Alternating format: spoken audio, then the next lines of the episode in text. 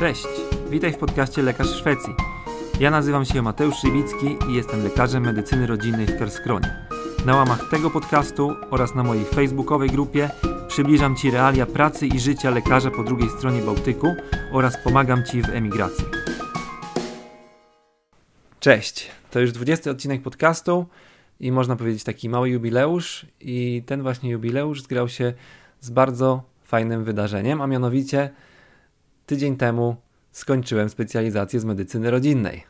I właśnie z tego powodu chciałbym Wam opowiedzieć trochę więcej o tym, jak wygląda przebieg specjalizacji w Szwecji i w jaki sposób stajemy się specjalistami, bo tutaj w Szwecji, generalnie w Skandynawii, specjalizacja jest tak zwana uznaniowa, czyli nie musimy pisać żadnych egzaminów, tylko po prostu mija pewien okres czasu, spełniamy pewne wymogi i automatycznie pewnego dnia stajemy się specjalistami.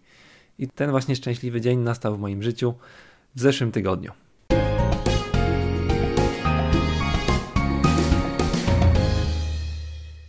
Ok, to przechodzimy do sedna. Właściwie wszystkie specjalizacje w Szwecji trwają minimum 5 lat. Być może są jakieś wyjątki, ale to musi być coś naprawdę egzotycznego, albo ewentualnie, jeżeli ktoś wcześniej już ma zrobioną jakąś inną specjalizację, to wtedy oczywiście to może ta druga może być odpowiednio skrócona. W to nie będę się aż tak dokładnie wgłębiał w tym odcinku. Natomiast e, te wszystkie rozporządzenia mówią o tym, że specjalizacja musi trwać minimum 5 lat, a specjalistą stajemy się na podstawie wypełnienia odpowiednich wymagań, czyli jeżeli nie zdążymy wypełnić tych wymagań w ciągu 5 lat, to specjalizacja może nawet trwać dłużej, ale nigdy nie może trwać krócej. I te wymagania są związane z nabyciem pewnych kompetencji. One się też na przestrzeni lat zmieniają. Ja szedłem jeszcze według tak zwanych starych wymagań, wydanych w 2008 roku. Od 2015 obowiązują nowe. I będę mówił teraz już o tych nowych, bo tak naprawdę tylko one są w tym momencie aktualne.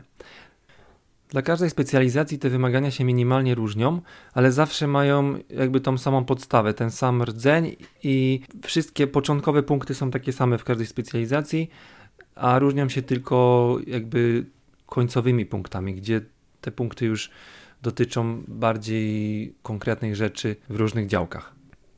I tak w medycynie rodzinnej jest 25 takich punktów i one obejmują różne zagadnienia od takich super oczywistych, przyziemnych, trywialnych, aż po bardziej specjalistyczne. I żeby dać Wam jakieś przykłady, to jest to na przykład wiedza o lekach, wykonywanie wizyt domowych, opieka paliatywna, diagnostyka ginekologiczna, postępowanie i zajmowanie się pacjentami z chorobami cywilizacyjnymi, współpraca z innymi klinikami, prowadzenie starszych pacjentów w domach opieki, umiejętność postępowania w chorobach zakaźnych oraz zgłaszania tych chorób, umiejętność analizowania artykułów naukowych i pisania pracy naukowej.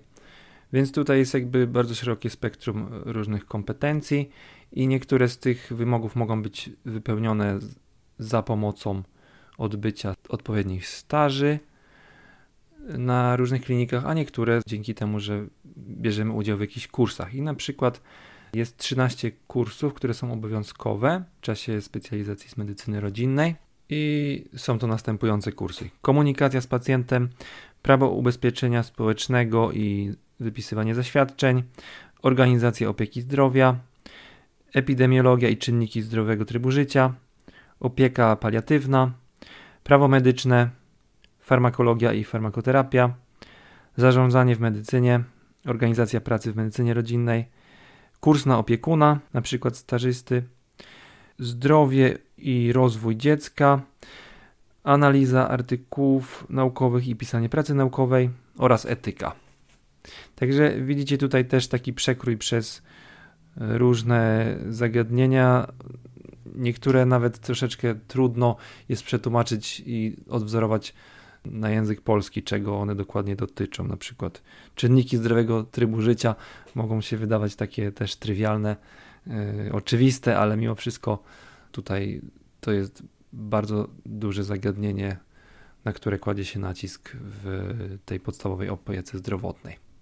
Jak widzicie, dużą wagę też przykłada się tutaj w Skandynawii do wyposażenia lekarza w takie umiejętności związane z zarządzaniem swoim czasem, z zarządzaniem dostępnymi środkami, zarządzaniem personelem, z którym współpracujemy i również organizacją tej pracy, żebyśmy mogli wydajnie komunikować się ze wszystkimi możliwymi instancjami, właśnie w tej naszej roli takiego łącznika między tymi różnymi klinikami, organizacjami, urzędami i żeby sprawnie się w tym systemie poruszać.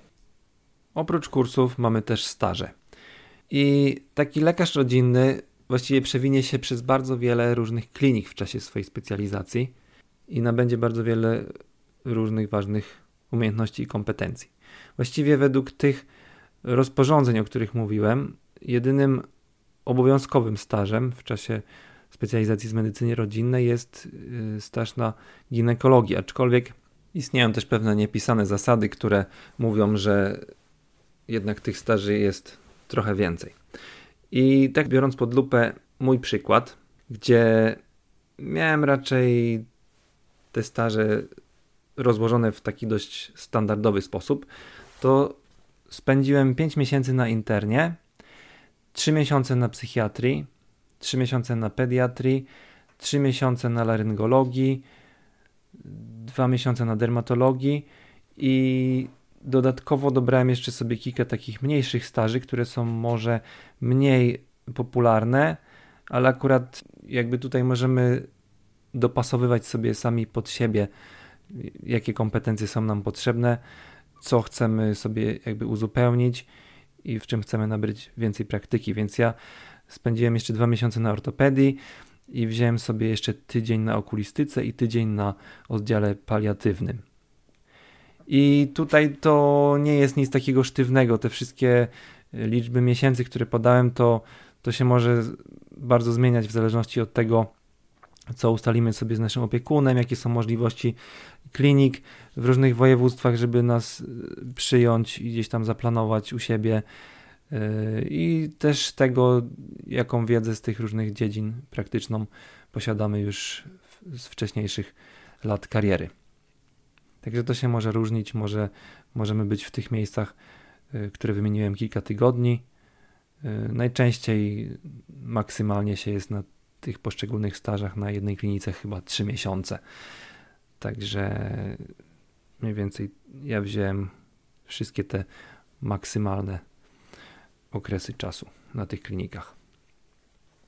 Całościowo jest też taka niepisana zasada, że około 3 lat powinniśmy spędzić w naszym macierzystym ośrodku zdrowia, a pozostały czas, czyli około 2 lat, przeznaczamy na staże i kursy. I tak, gdy już minie ten okres 5 lat i udało nam się wypełnić wszystkie te wymagania, to po prostu wysyłamy wszystkie zaświadczenia, które zebraliśmy ze sobą po drodze na tych wszystkich klinikach i z tych wszystkich kursów. Dodatkowo jeszcze w czasie specjalizacji musimy y, napisać jakąś prostą pracę naukową. Do tego jesteśmy przygotowywani na tym kursie, o którym wspomniałem wcześniej więc jest tam przeznaczone na to kilka tygodni, żebyśmy najpierw mogli zapoznać się z jakimiś teoretycznymi zasadami pisania takiej pracy, ze wszystkimi zasadami, które obowiązują właśnie w tym, w tym zakresie, i wtedy mamy jeszcze możliwość zarezerwowania sobie właśnie kilku tygodni z tej pracy naszej klinicznej, żeby wykonać jakieś tam obserwacje i, i napisać taką prostą pracę naukową. I dodatkowo jeszcze taką tradycją też jest, że w czasie specjalizacji robimy jakiś prosty projekt, który usprawnia jakąś czynność albo usprawnia jakieś procesy w naszej macierzystej jednostce. Na przykład ja sporządziłem taki prosty schemat postępowania przy niepowikłanym zapaleniu dróg moczowych u kobiet. Innym przykładem, który jeden z moich kolegów zrobił, było przeprowadzenie prostego szkolenia, jak posługujemy się dermatoskopem i jak oceniamy znamiona w dermatoskopii. To było krótko po tym, jak właśnie ten ośrodek zdrowia zakupił dermatoskop, więc żeby wprowadzić właśnie jakieś ulepszenie, żeby wyposażyć kolegów, koleżanki w te umiejętności, bo powoli właśnie dermatoskopia wchodzi do POZ-u tutaj w Szwecji, w niektórych miejscach już od dawna yy, jest praktykowana, ale niektórzy starsi, starsi koledzy na przykład jeszcze tych umiejętności nie nabyli, więc ten kolega właśnie zrobił taki przyspieszony kurs podstawowej dermatoskopii. I teraz wszystkie te zaświadczenia wysyłamy y, do urzędu, który nazywa się Socialstyrelsen. Oni to analizują pod kątem właśnie tych wszystkich wymogów prawnych, o których wspominałem na początku, tych wszystkich punktów do wypełnienia. I jeżeli uznają, że wszystko tam jest wypełnione według tych wymagań, to po jakimś czasie przysyłają nam taki papierek, po prostu jedną stronę arkuszu A4, na którym w kilku dosłownie linijkach jest napisane, że jesteśmy specjalistami. I będziecie mieli okazję zobaczyć, jak takie zaświadczenie wygląda, bo wrzucę je na grupie pod tym postem i pod tym odcinkiem podcastu. Na dole jest też taka fajna dotacja krótka w języku angielskim, więc możemy się tym dokumentem posługiwać właściwie na całym świecie. Jeżeli chcemy ubiegać się o jakieś prawo wykonywania zawodu z tymi kompetencjami specjalisty w innym kraju, to z łatwością możemy posłużyć się tym dokumentem i te kompetencje zostaną nostryfikowane w innym kraju. A już szczególnie łatwe, łatwy jest ten proces między krajami skandynawskimi. I tak na przykład ja planuję wkrótce wysłanie moich dokumentów do norweskiego urzędu, żeby na podstawie tego uzyskać automatycznie specjalizację z medycyny rodzinnej w Norwegii. To może się przydać, żeby na przykład móc sobie w jakimś zakresie też pracować yy, w innych krajach. Jeszcze wspomnę o dwóch ważnych osobach, które są niezwykle istotne yy, dla rezydenta przebiegu jego specjalizacji. O tym mówiłem już yy, w którymś z wcześniejszych odcinków, jak omawiałem taki typowy dzień rezydenta w Szwecji. Mianowicie jest to handledare, czyli opiekun specjalizacji, z którym spotykamy się co najmniej raz w tygodniu na godzinę czasu zaplanowaną w schemacie, gdzie mamy wtedy możliwość omówienia jakichś trudniejszych przypadków klinicznych, z którymi się spotkaliśmy, podyskutowania sobie właśnie o naszym rozwoju w czasie rezydentury, czyli o tym, które zagadnienia z tych wszystkich wymagań udało nam się już zaliczyć, co jeszcze nam zostało do zaliczenia, jak mamy zaplanować swoje staże, y, jakie ewentualnie dodatkowe kursy mamy sobie dodać. W tym wszystkim pomaga nam nasz opiekun. I jeszcze jedną taką istotną osobą jest studierektor, czyli taki opiekun wszystkich specjalizantów w całym województwie. I to on właśnie całościowo z góry czuwa nad prawidłowym przebiegiem specjalizacji dla wszystkich tych osób na rezydenturze w całym województwie. Z nim spotykamy się raz w roku, żeby jakby też podsumować nasze postępy w zaliczaniu tych wszystkich wymogów i podsumowywać sobie też, co jeszcze zostało nam do zrealizowania do końca, żeby właśnie zamknąć się w czasie tych pięciu lat.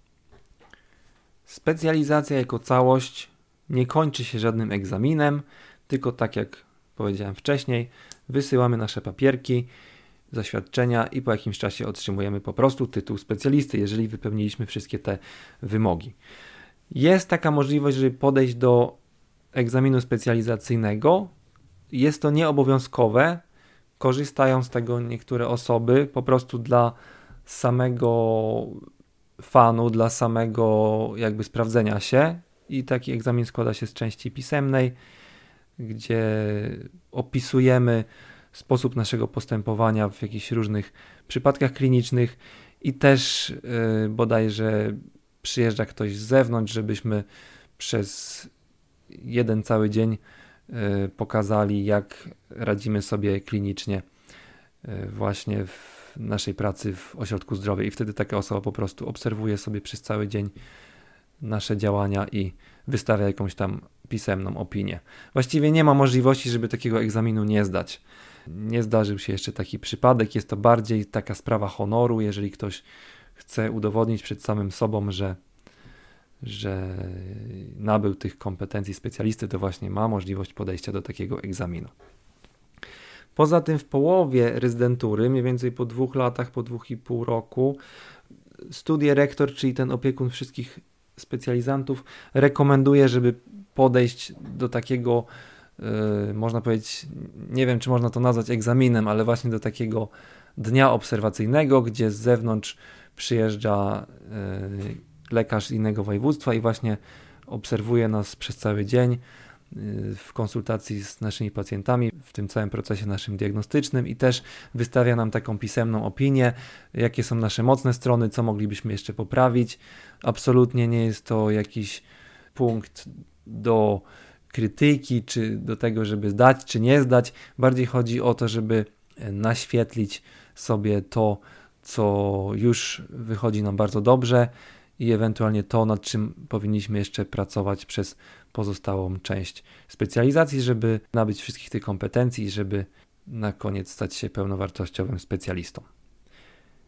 Wielu z Was też pyta, czy warto przenosić się w czasie specjalizacji, w połowie specjalizacji na przykład zrobionej w Polsce i czy część tej specjalizacji w Polsce może być zaliczona w Szwecji. I tutaj znowu jest to dokładnie takie same odniesienie do tych wymogów, które występują tutaj w Szwecji. Czyli jeżeli uda nam się zdobyć jakieś zaświadczenie z Polski od naszego opiekuna właśnie w Polsce, że wypełniliśmy któreś z tych poszczególnych punktów, które obowiązują tutaj w Szwecji, to po uznaniu tego przez naszego opiekuna w Szwecji możemy otrzymać od niego zaświadczenie, które pozwoli nam skrócić specjalizację o odpowiedni okres czasu. I tutaj to jest też bardzo, bardzo szerokie zagadnienie, ile czasu, o ile czasu możemy skrócić. Wszystko opiera się na tym, jakie y, zagadnienia udało nam się już zaliczyć